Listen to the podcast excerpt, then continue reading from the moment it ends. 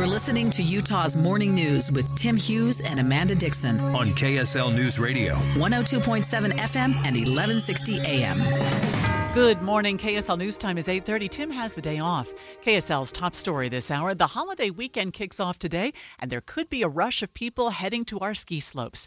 KSL News Radio's Peter Johnston has more on today's afternoon storm. That march to the mountains might be happening because a foot of snow is expected in the northern Wasatch Mountains, according to National Weather Service meteorologist Linda Chang. Most of the resorts up in the Cottonwood Canyons, um, and also even some of the the ones in the Ogden area and, and by Logan, they should do fairly well. Ski Utah's daily report says the number is even higher at Brighton, which could see a clean 17 inches of snow coming down. Park City and Solitude could give skiers 14 inches.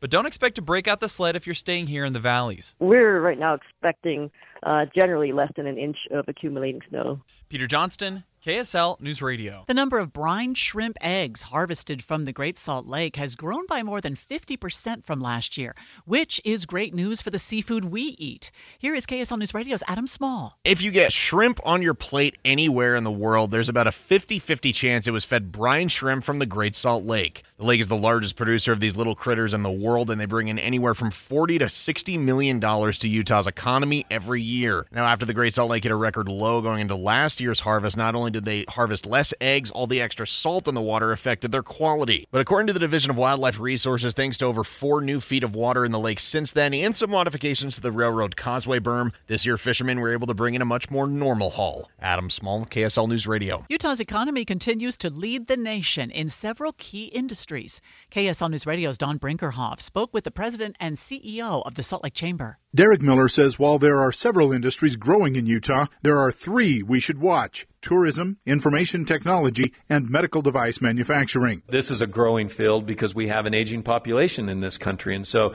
you know, healthcare and medical device, and then attach that and combine it with just the great healthcare that we have overall, you know, very high quality, uh, relatively low cost. He says another thing that's helping medical manufacturing grow is our colleges and universities that are producing graduates who are ready to take the industry even further. Don Brinkerhoff, KSL News Radio. Following a developing story this morning. A SWAT standoff that lasted several hours in Sandy overnight ended early this morning.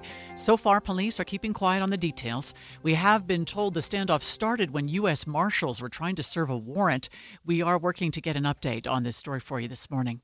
Our top national stories now from ABC News. This morning, Russia's prison agency announced imprisoned Putin critic Alexei Navalny died at the age of 47 after he collapsed while going for a walk. National Security Advisor Jake Sullivan said Friday morning on NPR the White House is still actively seeking confirmation of the news of Alexei Navalny's death, but if it is confirmed, quote, it is a terrible tragedy. Sullivan went on to say that given what he called the Russian government's, quote, long and sordid history of doing harm to its opponents, the news raises, quote, real and obvious questions about what happened here. Karen Travers, ABC News, Washington. Eye on the Hill 2024. The cost to buy alcoholic drinks could be going up in Utah because of a proposed bill.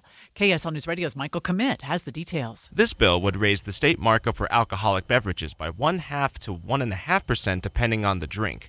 It also increases the price of beer kegs over the next four years and replenishes the state's supply of liquor licenses over the next seven. Additionally, you'd be allowed to dispense beer on a golf course, and if you're hitting up a hotel's bar, then you'd be allowed to take your drink back to your room. Still, the bill would also create a program that would sway bars from over-serving patrons, and that means any bar tied to a DUI would get their info shared with law enforcement. Michael Commit, KSL News Radio. First look traffic now on a Friday morning, and here is Andy Farnsworth. Yeah, right now, uh, Amanda, we still have the closure 6200 south between 3200 and 2700 west. And so that's been causing some extra delay for traffic in Taylorsville as people come up from Bangerter and then get forced to go north towards 5400 south. Main line of I 15, though, now fully speed uh, at the speed limit between Ogden, Salt Lake, and Provo. But snowy conditions and slowdowns approaching Park City on I 80. I'm Andy Farnsworth in the KSL Traffic Center. Investigators in Kansas City are still asking for witnesses to come forward after the shooting at the end of the Super Bowl parade that killed a mother of two. ABC's Morgan Norwood has the latest from Kansas City. At this hour, police don't necessarily think that this was a shooting motivated by hate, terrorism, but these are the disturbing details that really get to me. Uh, instead, several people involved in some sort of dispute, an argument, they confront each other, and it ends in gun violence that in turn put more than 1 million people, thousands of children, in the crosshairs of these bullets. Police have several suspects detained and are working to determine if anyone else was involved.